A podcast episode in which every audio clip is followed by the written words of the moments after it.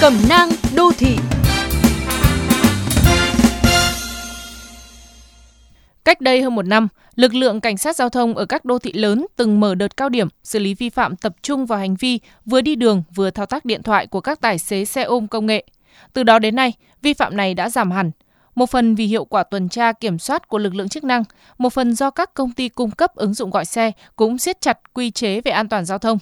Tuy vậy, một thói quen xấu của các tài xế xe ôm công nghệ còn rất phổ biến, đó là vượt đèn đỏ tùy tiện. Trên đường phố Hà Nội, hễ vắng bóng cảnh sát giao thông ở các giao lộ, hiện tượng này xảy ra thường xuyên. Có nhiều nguyên nhân dẫn đến tâm lý chủ quan của họ. Đầu tiên là việc mất niềm tin vào trật tự xã hội. Tâm lý thấy người khác vượt, mình cũng vượt, và nếu không đi sai sẽ bị lấn đường, thiếu lợi thế.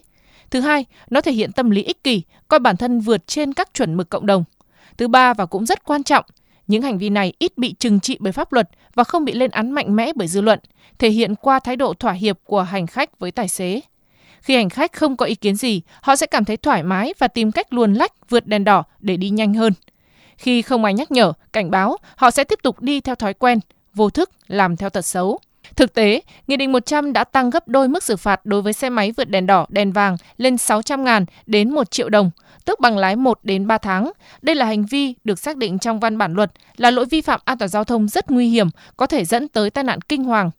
Ngoài tài xế có nguy cơ bị xử phạt nặng, việc vượt đèn đỏ còn ảnh hưởng trực tiếp tới sự an toàn sức khỏe, tính mạng của tài xế đó và chính hành khách. Vì vậy, lên tiếng trực tiếp, đánh giá, góp ý tài xế trên ứng dụng là những công cụ thiết yếu để hành khách điều chỉnh hành vi tài xế, nhắc nhở các hãng xe, vừa bảo vệ an toàn cho bản thân.